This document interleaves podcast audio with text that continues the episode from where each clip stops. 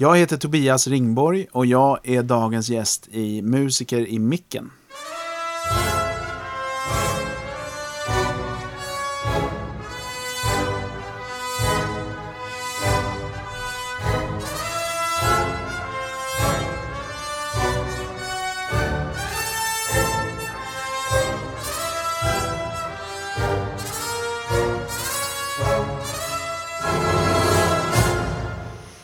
Där är vi igång. Ja. Härligt. Ja. Och vet du Tanja, det är jubileum idag. Är det det? För Det- vad då? Det är det trettionde avsnittet. Så att hade vi haft Skumpa.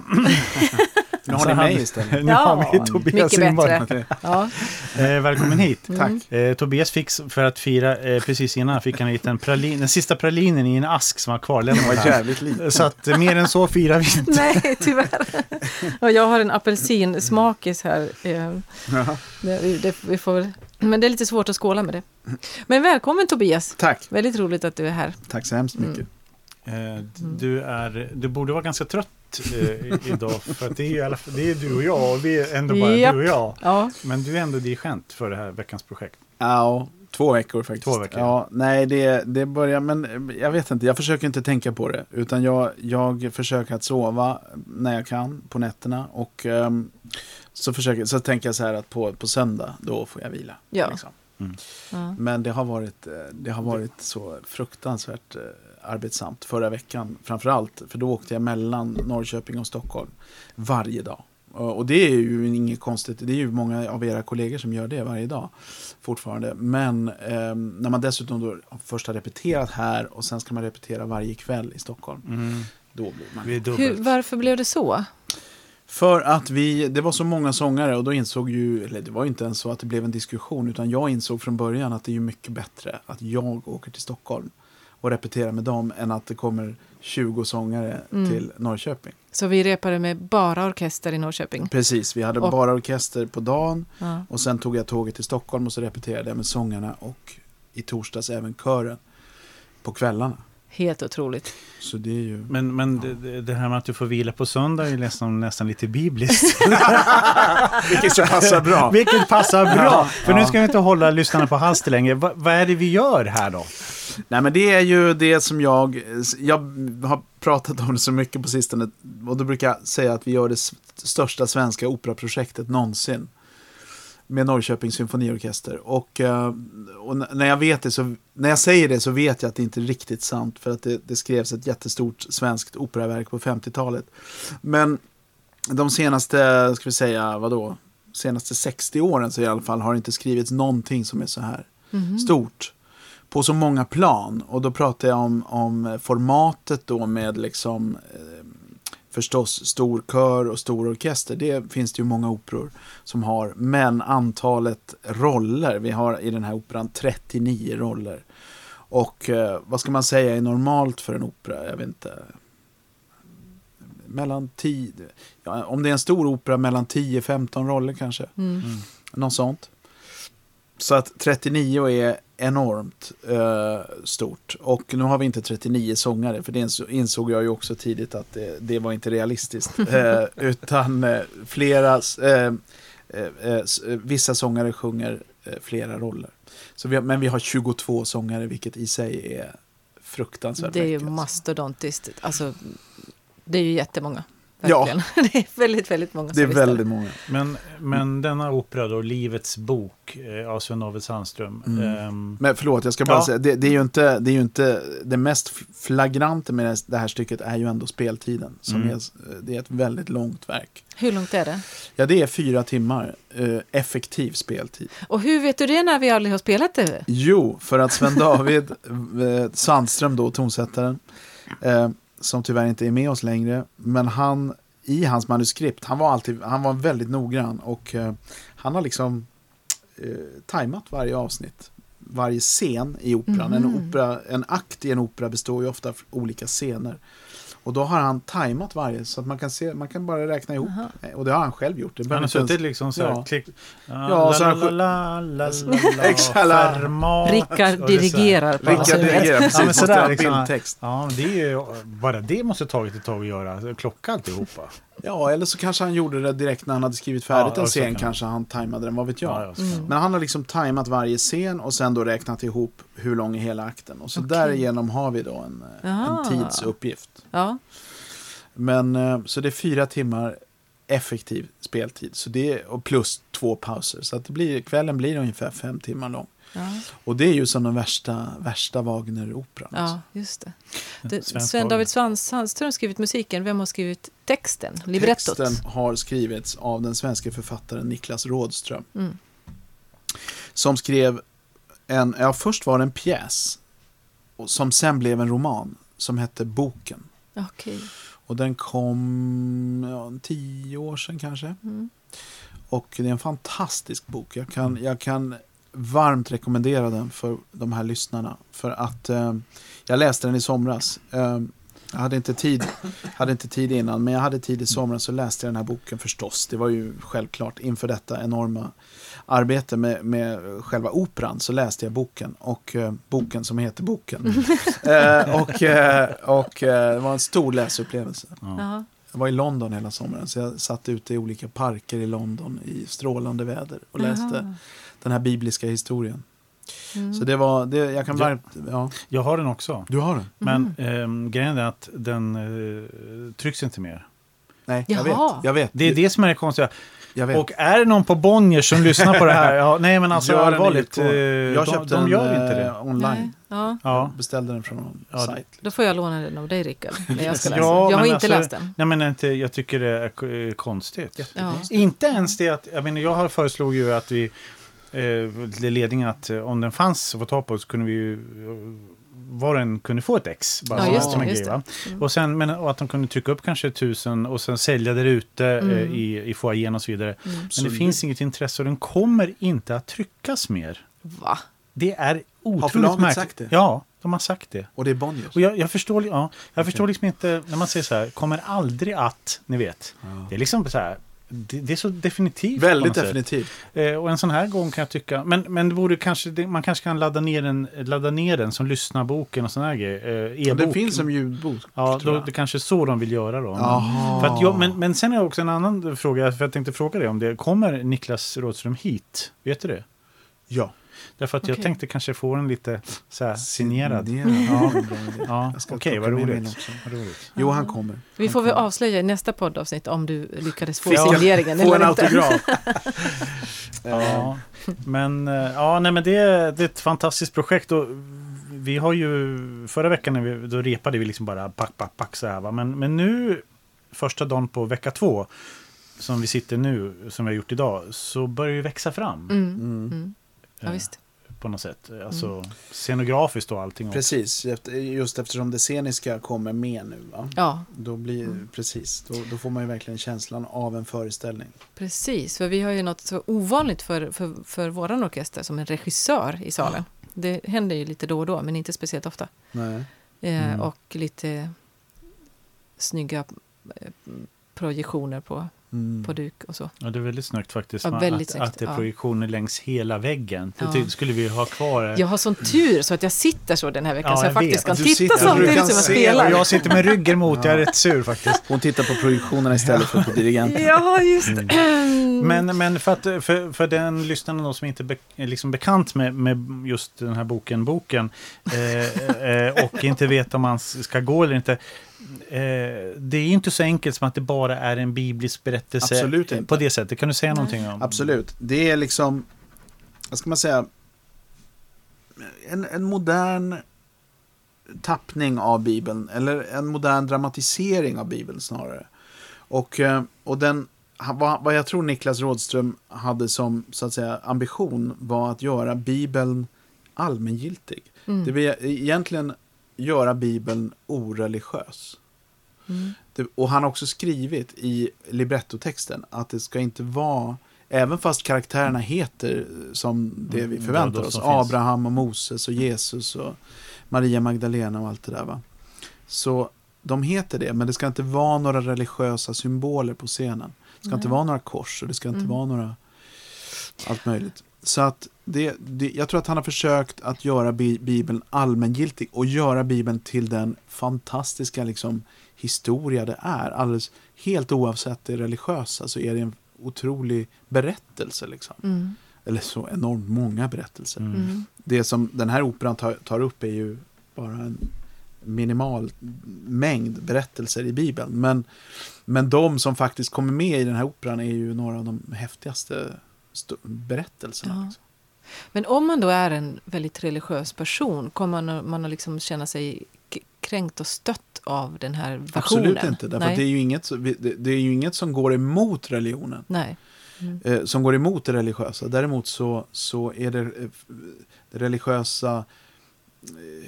Eh, eller ja, det är klart det är religiöst därför att det handlar om Gud och det handlar om änglarna och det handlar om...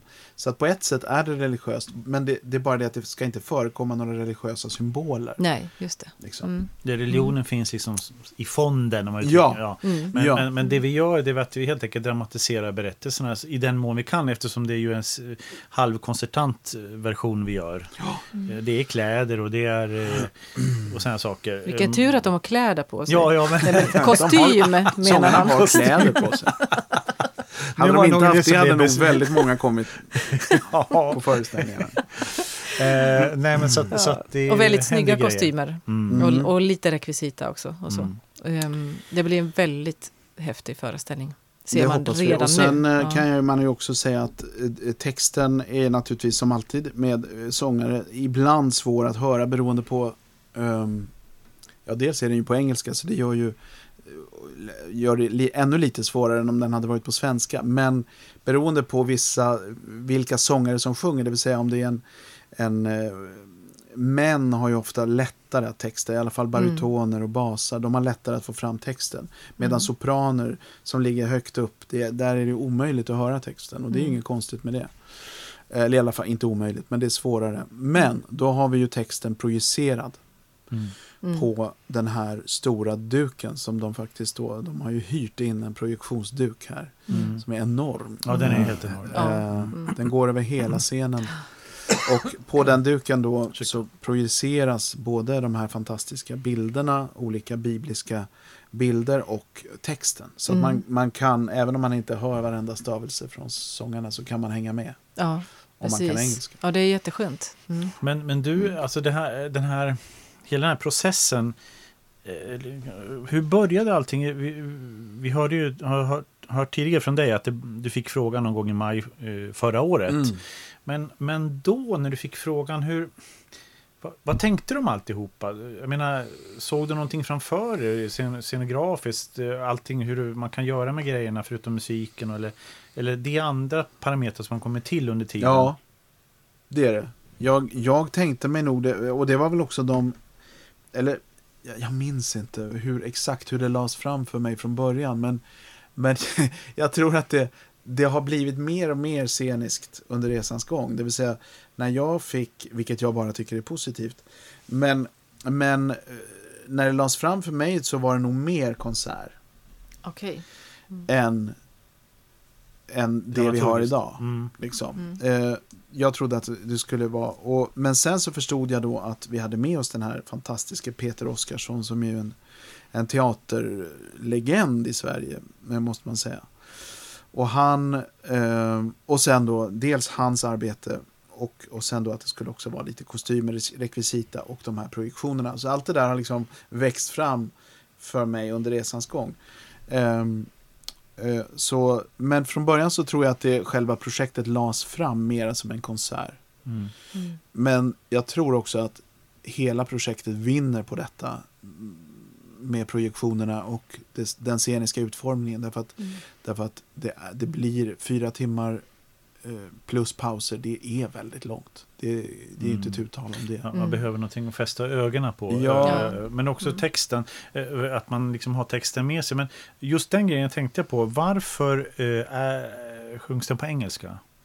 Jag tror att, det kan vi fråga, eller det har säkert Niklas Rådström också skrivit någonting om i, i programbladet. Men, men ehm, jag, tror, eller jag vet att det var så att både han och Sven David, Sven David hade ju för det första en tjänst i USA. Han undervisade i USA. Eh, inte helt i slutet, för han var ju väldigt sjuk på slutet. Han, men eh, ja, jag minns inte exakt när han slutade där borta, men han hade en tjänst ehm, i alla fall under de sista tio åren av sitt liv så hade han en tjänst i Bloomington i Indiana. Och jag tror att det kan ha varit så att när, när själva operan koncipierades mell- mellan honom och Niklas Rådström så var tanken att den skulle framföras där. Mhm. Det, det, Okej.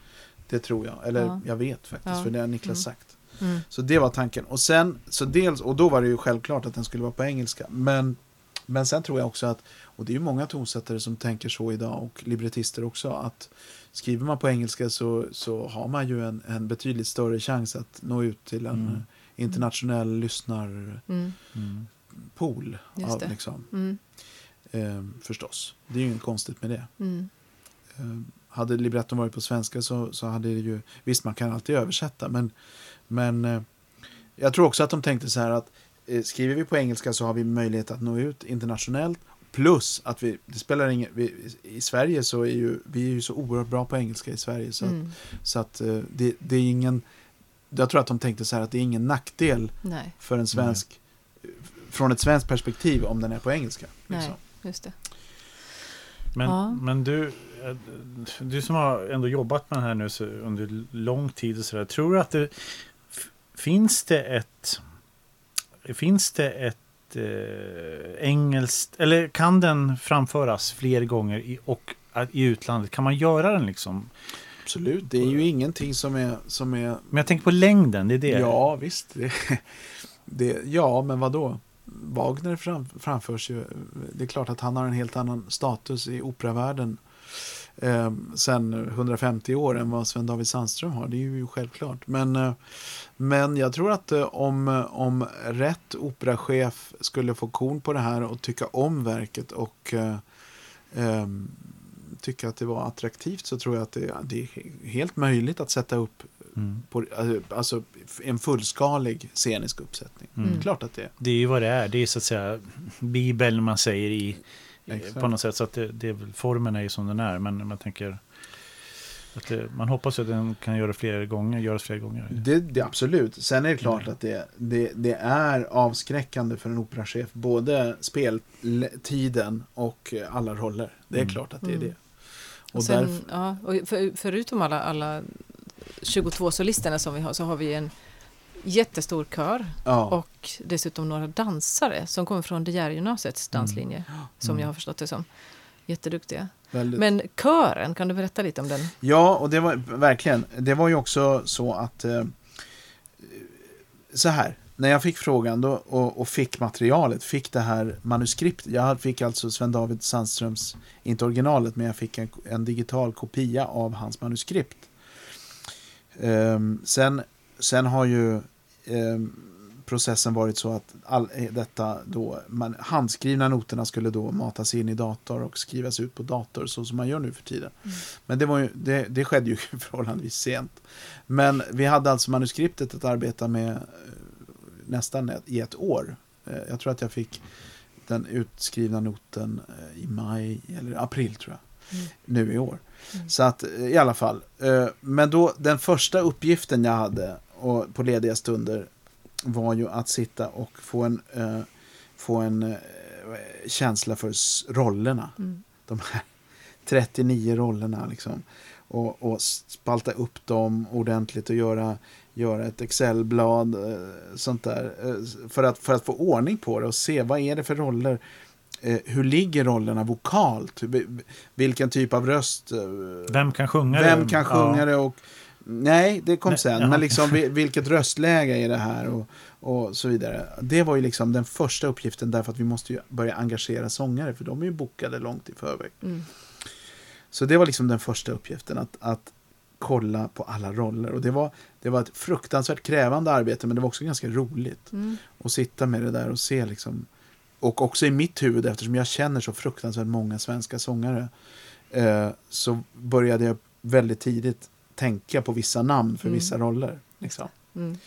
Eh, och vissa fick jag sen och vissa fick jag inte för de var inte lediga. Men, eh, Men, eh, så det var, det var ganska roligt, om än väldigt krävande arbete. Mm. Men sen du frågade om kören, det var ju nästa steg att också städsla en kör. Mm. Liksom, eh, som också skulle vara ledig. Och då, då föll vi valet på Erik Erikssons kammarkör. Som ju är en, en, eh, en av Sveriges absolut finaste körer. Och eh, har funnits i många, många år. Jag tror grundade, Erik Eriksson grundade den på 50-talet eller något Mm. sånt där. Så att, eh, om inte 40-talet. Och det är ju en professionell kör. Eller det är en professionell kör Mm. Ja. som arbetar projektvis. Mm. Och de har väldigt mycket att göra och jag förstår inte hur, faktiskt de, hur de hinner med, men, men det gör de. Ehm, och, ehm, så, och de var lediga och de sa ja. Mm. Ehm, men så kände vi, nej, vi behöver en kör till. För Mm. det är så, det är en, Sven David Sandström är ju en enormt stor körtonsättare och kören är så fruktansvärt viktig för honom och då kände vi att då ska vi ha en stor maffig kör. Och då kontaktade vi en lokal kör här i stan som heter Norrköpings vokalensemble. Mm. Som vi hade Novo. hört. Mm. Nov, Novo, ja. Just det. Mm. Som vi hade hört mycket gott om och de ville också vara med. Mm. Så de, de är med och förstärker Erik Eriksson, kören. Ehm, så det är vi jätteglada för. Det låter helt fantastiskt. Ja, det låter fantastiskt. Ja, Och i verkligen. akt två som vi gjorde eh, nu senast med lite mindre ensemble eh, så har de mycket att göra, Mm. kören. Mm. Eh, och det är starkt som as alltså. Det är bara trycker på som tusan. Eller hur? Ja. Eller hur? Det är fantastiskt att höra. Ja, det är fantastiskt verkligen. Ja, nu nämnde du det där som är lite speciellt med det här. Att det, det är tre akter. Mm. I första akten så är det stor orkester. Eh, andra akten en liten, kan man kalla det för en kammarorkester. Mm. Och så tredje akten stor orkester igen. Varför är det så? Det är en Tro. jättebra fråga. Jag, jag, och jag frågade Niklas Rådström om det. Jag ringde honom, vi hade ett långt samtal i somras. Eh, var väldigt roligt att prata med honom om det här förstås. För det. Han, han, eftersom tonsättaren inte lever längre så, så har ju jag... Eh, liksom, han är ju den enda in, riktiga ingången i projektet. Mm. Ja, Liksom. just det. Förstår du? För att Ja. höra från honom hur det gick till och hur de tänkte. Och, Mm. Ehm, men då, jag, jag, jag vet inte om jag fick något riktigt svar. Jag tror, att, det- jag tror att det var så att de bara kände att de skulle ha lite klanglig variation. Liksom. Mm. Att det Mm. skulle, det. med tre akter med stor orkester och stor kör kunde bli lite mycket. Så Mm. kanske de tänkte så. Jag tror, jag tror det är bra. Ja, Ja. det är nog smart. Ja. Samtidigt är det ju så att även i andra akten så finns det ju väldigt stora scener som kanske hade egentligen på ett sätt eh, vunnit på också, att ha en stor orkester där också. Mhm. Mm. Okej. Eh, kan jag känna. Men nu skrev de så här. Det kan också vara så här att de tänkte att om de skriver, eftersom de här akterna är så långa så kan man ju mycket väl, man kan ju faktiskt framföra till exempel andra akten separat. Mm.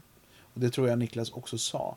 Att de Okej. hade haft en sån idé. Att man kan fram, och då kan man ju framföra den med en mindre orkester. Mm. Ja, som, ett, som, ett, som ett verk. Ja, som ett en, verk. Ja, jag förstår. Ja, det, var ju, det var ju fiffigt Mm. faktiskt. Ja, Ja, ja, kan man, ja men liksom i alla fall, i alla fall mindre än, än det här. just liksom. det. Ja, Ja. ja. Eh, Och då kan även orkestrar som har mindre besättning, som, alltså re, rena kammarorkestrar, kan ju spela den då. Skulle kunna ligga liksom efter paus i ett vanligt konsertprogram. Ja, Och så före så har man Typ. någon annan grej innan liksom. ja så skulle Ja, det kunna så, vara. ja, Ja. precis. Ja. Men det är väldigt mycket slagverk. Man, man ser orkestern framför sig nu så tänker jag, eh, det är det jag tänker på, det är att det är mycket slagverk. Många gångar och... Och det var ju ett, eh, vad heter det, trademark för Sven David. Att han skrev eh, genom hela sin karriär. Mm. Ett av hans stora genombrottsverk på, var det 70-tal eller 80-tal? Eh, hette ju Drums. Som han skrev för Kromata, den Mm, mm, just slagverksensemble. Och, och det var ett sånt där kult, kultverk. Liksom. Mm. Så att jag tror slagverk, och han har även skrivit faktiskt en kammaropera för röster, sångare som vanligt och bara slagverk. Mm. Eh, som jag såg när jag var typ 11 år på, Okej. på Stockholmsoperan som hette Ja. Chesa Jones. Mhm. Eh, och det var jättesvårt, kommer jag ihåg. att Jag, jag läste så här intervjuer och sångarna sa att det var ju fruktansvärt svårt för att, att ta ton från slagverksinstrument. Just Ja. Det är ju Ja. Dong, Exakt. dong, dong. Ja, för Så tusan. att, eh, så att jag tror att slagverk har alltid varit, liksom kör, varit otroligt centralt för, för Sven Ja. David. Ja. Mm. Så det är inget konstigt att, han, Mm. att slagverken har en så viktig roll. Ja, just det. Vad har du eh, annars du personligen för relation till eh, Niklas Rådströms eh, litteratur? Eh, Har du, har, har du någon? Inte, inte jättenära, det kan jag inte säga, förrän jag då läste denna bok i somras. Men jag såg en pjäs av honom, eller jag har sett ett par pjäser av honom. Ehm, eh, han skrev en, han, han, musik är oerhört viktig för Niklas Rådström. Och han har skrivit flera pjäser med musikalisk anknytning. Att Mm. Han skrev en, kvart, en pjäs som jag tror heter Kvartett. Som jag såg på Dramaten. Som, där det liksom sitter en stråkkvartett på scenen och Spelar. Tjostas åtta? Ja. Bra. Ja, eller hur? Va? Den. Ja. Eh, Just Och så det. är det fyra skådisar också. Ja, Så det är liksom två, två kvartetter. kvartetter. Ja. Ja. Den, eh, Ja. den kunde vi göra här. Mm. Nej, men han är ju han är ju otroligt produktiv. Eh, han har skrivit Verkligen. jättemycket grejer till både böcker och, och allting sånt. Så det är väldigt roligt att han kommer hit. Eh, Mm. Ja, och sen såg jag, för den gjordes bara för några år sedan. Eh, på Dramaten och ute på Drottningholm. Där såg jag den. Den gjordes Mhm. både på Drottningholm och på Dramaten. Nämligen, den hette Dövheten. Och handlade om, handlade om Beethoven. Just det. Just det, ja. Mm. Och då var det också en Det kvartett som spelade Ja. Mm. Beethoven-kvartetter. Mm.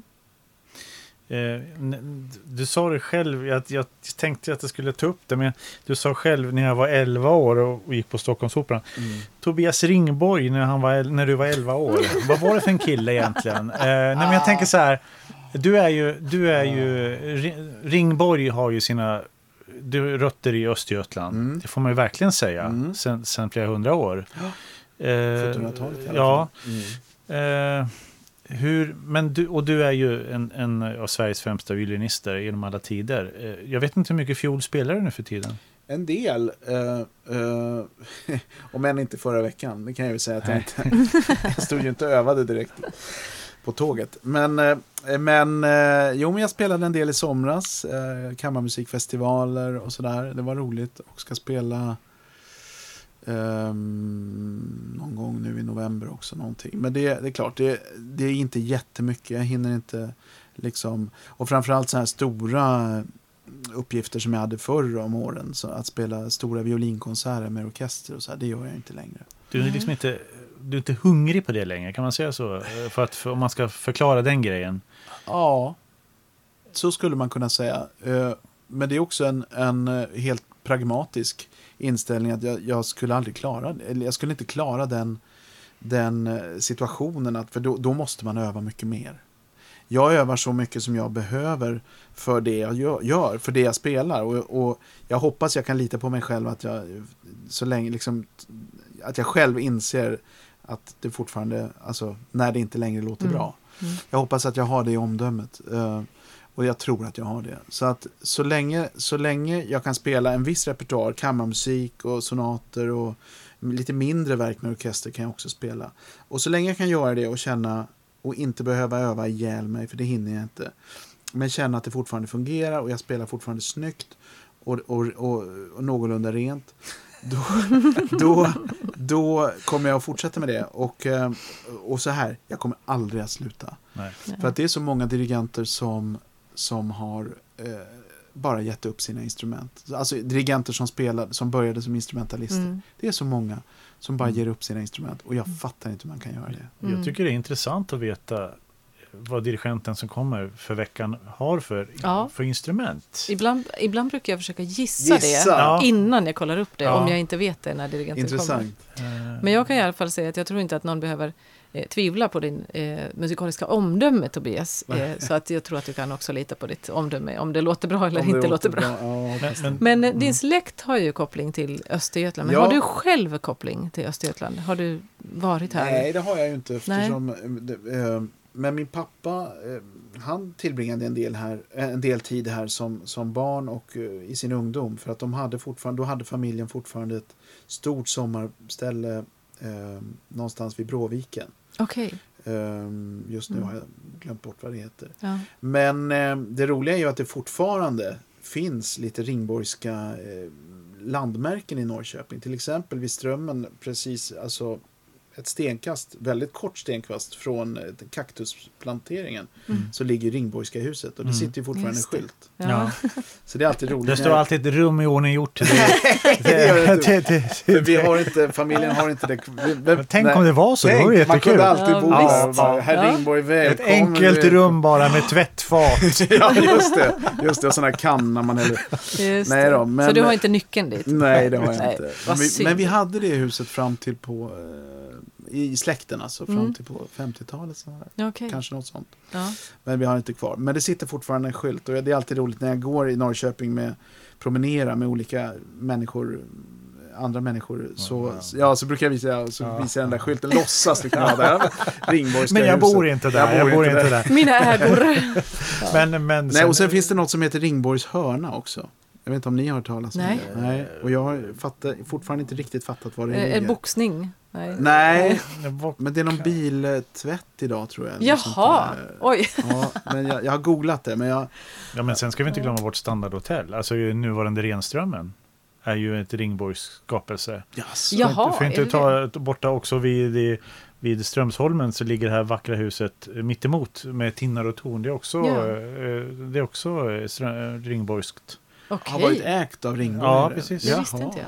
Mm. Eh, jo, för som jag fattade det, jag menar, jag googlade lite snabbt, så, så din anfader där på 1700-talet Ja, eh, började i väldigt, under väldigt enkla omständigheter och Mm. klev eh, raskt upp i ambition och Det har jag förstått. lycka. Dirigent ganska- eller?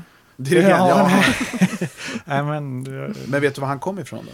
Har du googlat? nej, det vet jag inte. Jöns var om jag vi, vi säger pratar om. Ring... Njarum. Narum. Ja, naturligtvis. Ja, just det. Men det gör ju inte alla som heter Ringborg kommer väl inte från Ringarum? Nej, det finns två olika grenar. Så att det, det finns, till exempel finns det en känd, den frågan får jag jätteofta, det finns en känd cancerläkare som heter Ulrik Ringborg. Jaha, Vi är inte släkt. nej okej. Tre olika grenar. Ja. Men, men det här med instrument och, och musiken och så här, för att din bror uh, Patrik är ju också dirigent och så vidare. Eh, men eh, för det är en sån där grej man, man har hört om dig när du var liten, så här, att du, du satt gärna med partitur och Mm. gick på konsert. Och det har funnits där alltid det här intresset att tränga in i musiken på något sätt. Eller Ja. var kommer det ifrån? Ja, men det kommer väl ifrån att jag, när jag föddes, jag är nummer tre i syskonskaran, då fanns då min mm, äldre bror Patrik och så fanns en, en, en till bror, eh, nummer två där. Och, han, och de spelade båda två, de spelade eh, eh, piano och, och, och en av dem fiol och eh, Patrik spelade cello också tror jag. Så att när jag, när jag föddes, liksom, det, var, det var redan så mycket musik Mhm. i familjen. Trots att våra föräldrar inte är musiker så kom det liksom, det, det blev så mycket musik så att jag, jag vet ju inte, jag minns ju inte det förstås. Men, men jag tror att det var så mycket musik så att jag hade liksom inget val där. Utan det bara, nej men det var bara, det bara var, sköljde över mig. Och, och min mamma har ju, det är en ganska rolig grej, min mamma har ju berättat att hon eh, en dag öppnade en garderobsdörr när jag var två och ett halvt år. Och så satt jag på golvet med eh, två sådana här, ni vet, eh, skoblock som man kör in i skon. Ja, Och låtsades att det var, simulerade att det var en fiol. är det sant? Jaha. Och, då, och då, eh, Ja. då köpte de en fiol till mig, en sån här liten 16-dels fiol. Och så, Mhm. som hänger kvar på väggen hos mina föräldrar. Eh, eh, och, så, och så fick jag, därför att då fanns det också i, i ehm, en god vän till dem var Suzuki-pedagog. Och då var ju Suzuki helt nytt Ja. i Sverige. Mm. På slutet av 70-talet. Då, det var, och då ville, det var ingen som hade prövat det. Den metoden. Och då ville hon pröva det på någon liten människa. Det var radikalt. Ja, Så då blev försökskaniner? blev försökt, verkligen. Det det verkligen. hade kunnat gått åt peppan. exakt, exakt. Så att, eh, Men så, du är här Ja, Men sen med tiden, jag menar, du, fiolen eh, upptog ditt, ditt, ditt intresse och du utvecklades och du, du eh, gick musikskolan, du åkte till Juilliard i New York mm. eh, och eh, du tog liksom, du tog instrumentet med dig så långt du på något vis kunde. ja, så kan man säga. Så kan man säga. Och, men, jag tror jag vet vart du vill komma. Sen, kän- sen kunde jag inte komma längre. Nej, nej jo, jo, du kom. Jo men, jo, men, jo, men eh, så kan man se det. Men det var, det var kanske lite så, men jag tror att det, var, eh, det fanns en mycket viktigare anledning till att jag sen kom över i dirige, på dirigering. Därför att, och det hade med opera att göra. Därför att som pojke då, när du nämnde då det här 11-åriga Tobias, då började ungefär, ganska precis i den vevan sjunga i operans, Stockholmsoperans barnkör. Mm, okej. Och var med då i ungefär tre år tills min röst lät så här. Så. Eh, men de tre åren på, på mellanstadiet, eh, alltså mellan 10 och 13 år, då sjöng jag på operan som en galning. Alltså då var det, det, var, det var veckor när man var där varenda kväll. Det var ditt fritidsintresse? Ja, ja, fullständigt. Ja. Och jag blev fullständigt besatt av Mm. opera. Det var som ett gift rakt in, en spruta rakt in i kroppen. Liksom. Mm. Vad var det som... Ja, men det var, ja, det är, det är jättesvårt. Alltihopa? Ja, allt. hela, hela miljön, hela dofterna.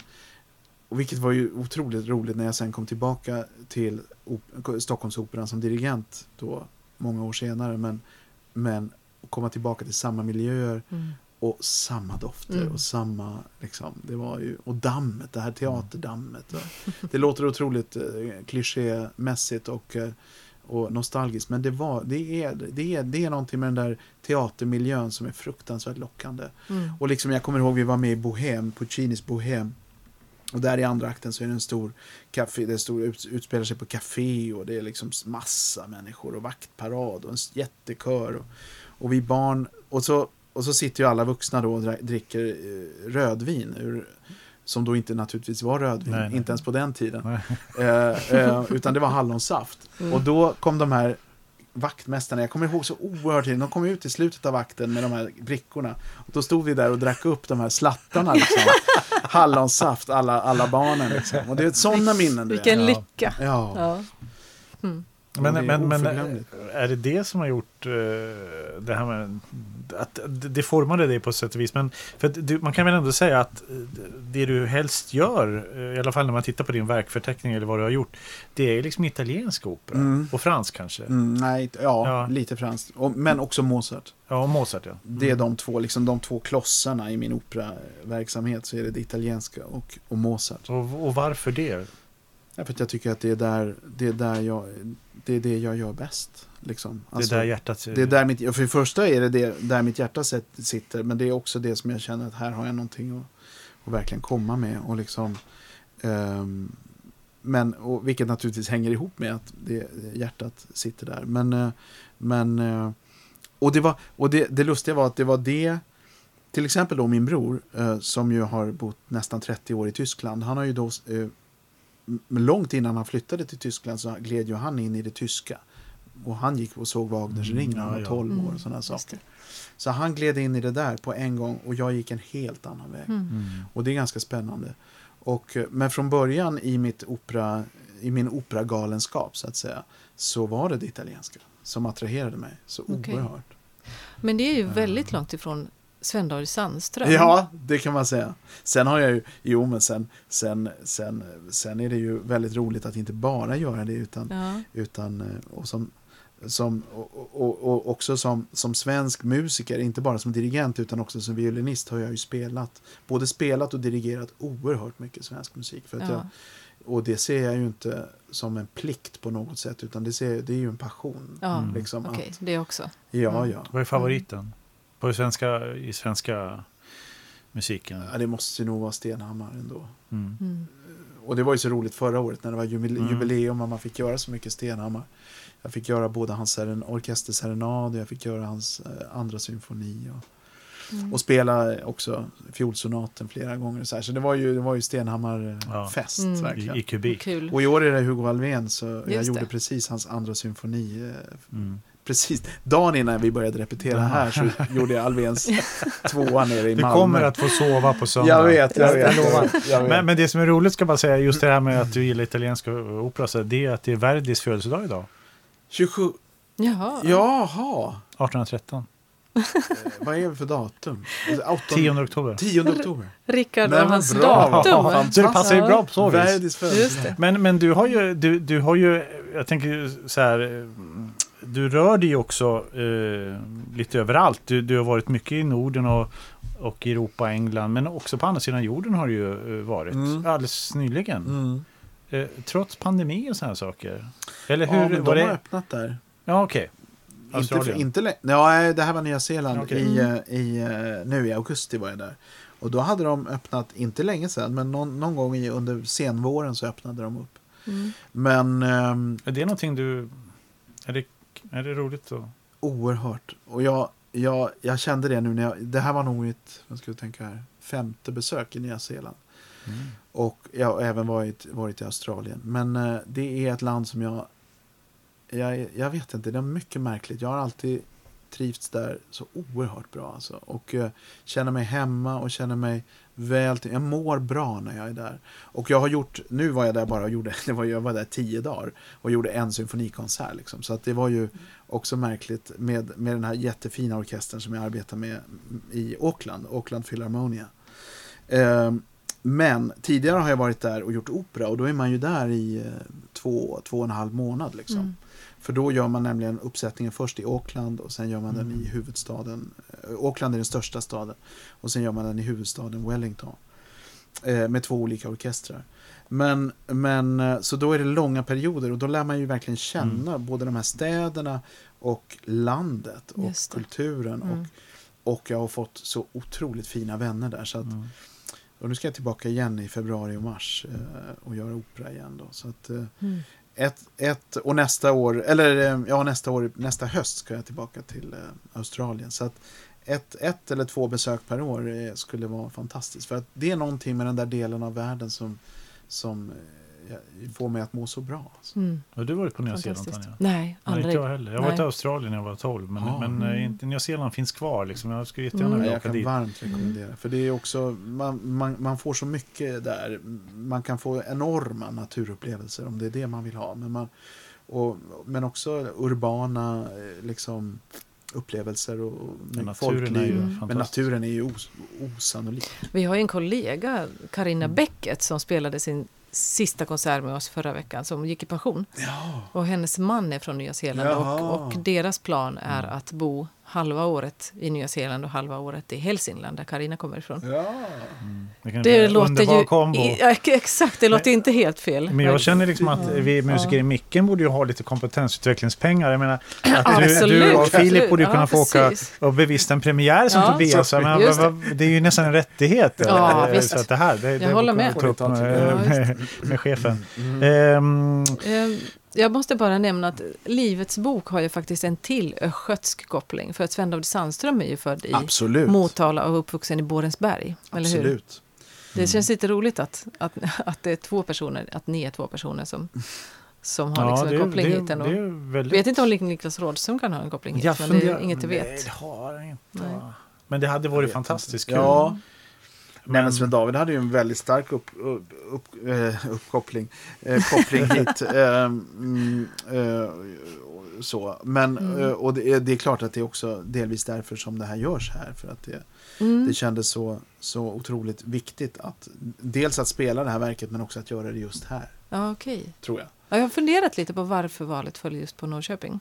Ja, men jag vet att det har ju chefen eh, Marmén har ju berättat detta. Att han, hade, han träffade ju Sven David, Mm. det gjorde jag också. Mm. Jag träffade honom väldigt, eh, inte alls långt innan han dog. Jag träffade honom i april eller maj och han dog i juni. Mm. Ett par gånger hälsade jag på honom på sjukhuset. Och Henrik eh, träffade honom också. Eh, där precis sista månaderna. Och, och då och pratade om vilka verk av honom som, som så att säga eh, han skulle lämna efter. För de förstod ju att han var nära slutet. Mm. Liksom. Vilka, vilka verk han, han skulle lämna efter sig. Och som ännu då var ospelade. Och då, och då sa Sven David att ja, men jag har ju den här stora operan. Liksom. Mm. Och det vore ju fantastiskt om den kan göras i Norrköping. Mm. Så att det är svårt för Henrik att eh, säga nej förstås. Ja, Det är en mastodonsatsning måste man säga. Ja. Men, men eh, när man eh, har den framför sig då, då blir det på något vis då det lite abstrakt. Man vet liksom inte vad det ska bli. Man visste inte hur musiken skulle vara. Och sådär. Men nu när man är mitt uppe i det så, så är det ju en fantastisk upplevelse. Mm, verkligen. Eh, faktiskt. Mm, mm. Vi spelar ju mycket som du säger själv. Det är, det är fyra timmars musik men, och vi spelar mycket. Alltså, Mm. i, i, det är inte så mycket pauser. Nej, man säger. Så att han har inte tänkt på det. det, det är intensivt. men eh, eh, men eh, det är ju det är, någonting, det är någonting att se detta. Mm. Så ska vi upprepa tid och plats en sista gång. Ja, för Det våra Tanja lyssnare. göra. Det är fredag och lördag. Ja, 14 och 15 är det va? Ja, Måste det vara? ja. Fredag klockan 18. ja, Lördag Lördag klockan 16. 16. ja. Precis. Precis. På Loirier-hallen I, i i Norrköping. Norrköping. ja. Mm. Det är Mm. båda konserterna. Mm. Ja. Och eh, Så- alltihopa leds av dig Tobias Ringborg som, eh, eh, som jag brukar, som vi har pratat många gånger i den här podden om det här med drivkraft och så här. Men har man inte en dirigent eller någon som leder det här som inte har drivet kring ett så här stort projekt, då blir det ingenting. Det går inte. Mm, mm. Det, det måste till någon som liksom brinner för projektet. Mm. Det syns så otroligt tydligt om man gör det halvhjärtat. Mm. Det är så. Mm. Men jag kan säga till er lyssnare att när Tobias liksom slår in kören, när, han liksom, när det ska vara så här full action, det bara, det bara brinner i dina ögon. Du borde någon gång spela in dina ögon när du slår in en kör. Det är fascinerande faktiskt. Kolla på det. Ja. Nej, du ser nästan inte Nej, från jag, sidan. nej. Det bara så här. Ja, nästan lite demagog. Eh, Men eh, väldigt Ja. roligt att ha fått prata med dig om Mm, Detsamma. verkligen. Kul att få gästa den här podden. Ja, visst. Mm. Ja. Så tack för den här gången. Tack. Mm. Tack. Tack. Och vi ses. Yep. Det gör vi.